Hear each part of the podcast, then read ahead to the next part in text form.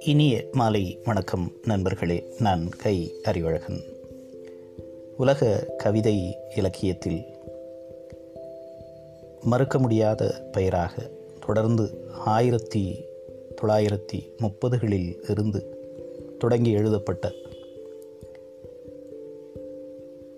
ஒரு மனிதருடைய கவிதை இன்று வரைக்கும் பன்னாட்டு கவிஞர்களுடைய கவிதைகளையும் அவர்களுடைய கற்பனைகளையும் தொடர்ந்து வடிவமைத்து கொண்டிருக்கிறது என்று சொன்னால் அது பாப்லோ நெருடாவினுடைய கவிதைகள். ஆயிரத்தி தொள்ளாயிரத்தி நான்காம் ஆண்டு பிறந்தவர் பாப்லோ நெருடா. ஆயிரத்தி தொள்ளாயிரத்தி எழுபத்தி மூன்றாம் ஆண்டு மறைந்தார். லத்தீன் அமெரிக்காவினுடைய மகத்தான ஒரு கவிஞராக இருந்தவர். ஒரு ரயில்வே தொழிலாளியினுடைய மகனாக பிறந்தவர் நெருடா. இவருடைய இயற்பெயர் நெஃப்தாலி ரிகார்டோ எலீச்சர் ரியாஸ். அவர் கவிதை எழுதுவது தெரியக்கூடாது என்பதற்காக தன்னுடைய புனைப்பெயரான நெருடாவை தேர்ந்தெடுத்தார். சிலி நாட்டினுடைய தெற்கு பகுதியில் பிறந்த அவர் சிறிது காலத்தில் சாண்டியாகோ அப்படிங்கிற ஒரு பிரதேசத்தில் வாழத் தொடங்கினார். கல்வி கற்று சிலியினுடைய வெளியுறவுத்துறையில் ஒரு அலுவலராக சேர்ந்தார். ஆசியாவிலும் இந்தியாவிலும் அவர் சிலியினுடைய வெளியுறவுத்துறை அலுவலராக பணியாற்றினார் என்பது ஒரு பெருமைக்குரிய செய்தி. துவக்க காலத்தில் வந்து காதல் கவிதைகளைத்தான் அவர் தொடர்ந்து எழுதினார். அவருடைய அந்த முதல் தொகுப்பு ஆயிரத்தி தொள்ளாயிரத்தி முப்பதில் பார்சிலோனாவிலும் மேட்ரிட்டிலும் மிகப்பெரிய ஒரு பிரபலம் அடைந்தது அப்படின்னு தான் சொல்லணும். ஸ்பானிஷ் நாட்டில் ஏற்பட்ட அந்த உள்நாட்டு போர் காரணமாக அவர் வந்து ஆசியாவிலிருந்து சிலிக்கு திரும்பினார். கவுன்சில் ஜெனரலாக மெக்சிகோவில் கொஞ்ச காலம் வேலை பார்த்த பிறகு சிலியினுடைய ஒரு செனட்டராக தேர்வு செய்யப்பட்டார். ஆயிரத்தி தொள்ளாயிரத்தி நாற்பத்தி ஐந்தில் வந்து அவர் சிலியினுடைய கம்யூனிஸ்ட் கட்சியில் சேர்ந்து அவர் இறக்கும் வரைக்கும் ஒரு தீவிர கம்யூனிஸ்டாகத்தான் இருந்தார் அப்படிங்கிறது ரொம்ப குறிப்பிடத்தகுந்தது. பெரும்பாலும் பல்வேறு நாடுகளில் கவிஞர்கள் அரசியல் சாராதவர்களாக அரசியலுக்கு அப்பாற்பட்டவர்களாக அரசியல் வாழ்க்கையில் முழுமையாக ஈடுபடுத்தி கொள்ளாதவர்களாக இருந்த ஒரு செய்தியை தான் நம்ம பார்த்துருக்கோம். ஆனால் கடைசி வரைக்கும் ஒரு நாட்டினுடைய அரசியலில் மிக முக்கிய பங்காற்றியவராக.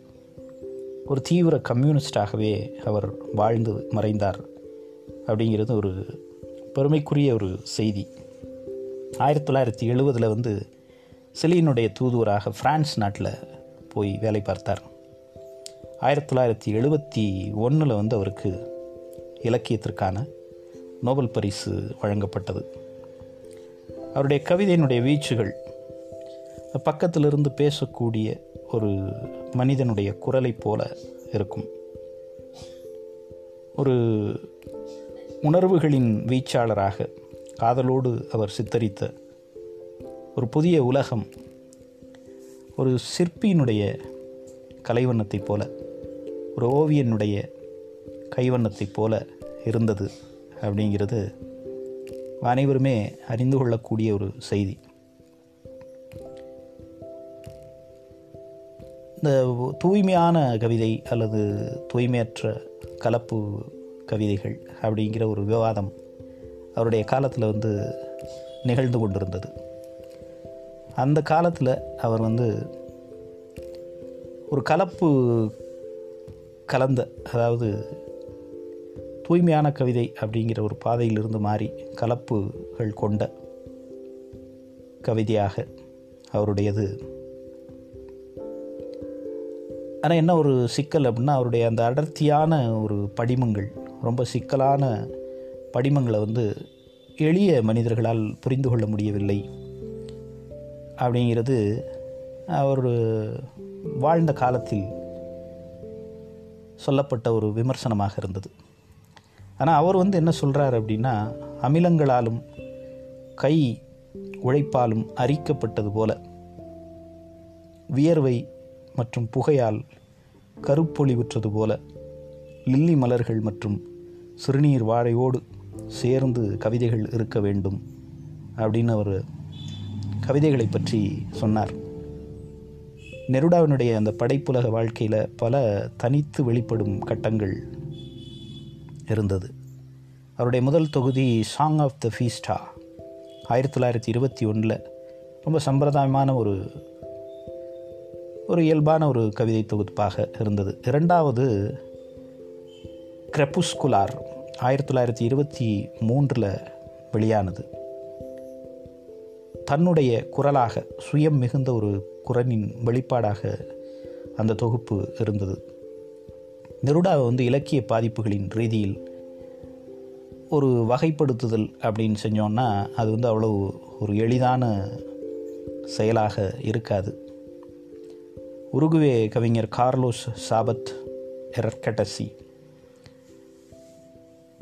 அவர் மீது செலுத்திய அந்த தாக்கம் அப்படிங்கிறது ரொம்ப மிக முக்கியமானதாக கருதப்படுகிறது.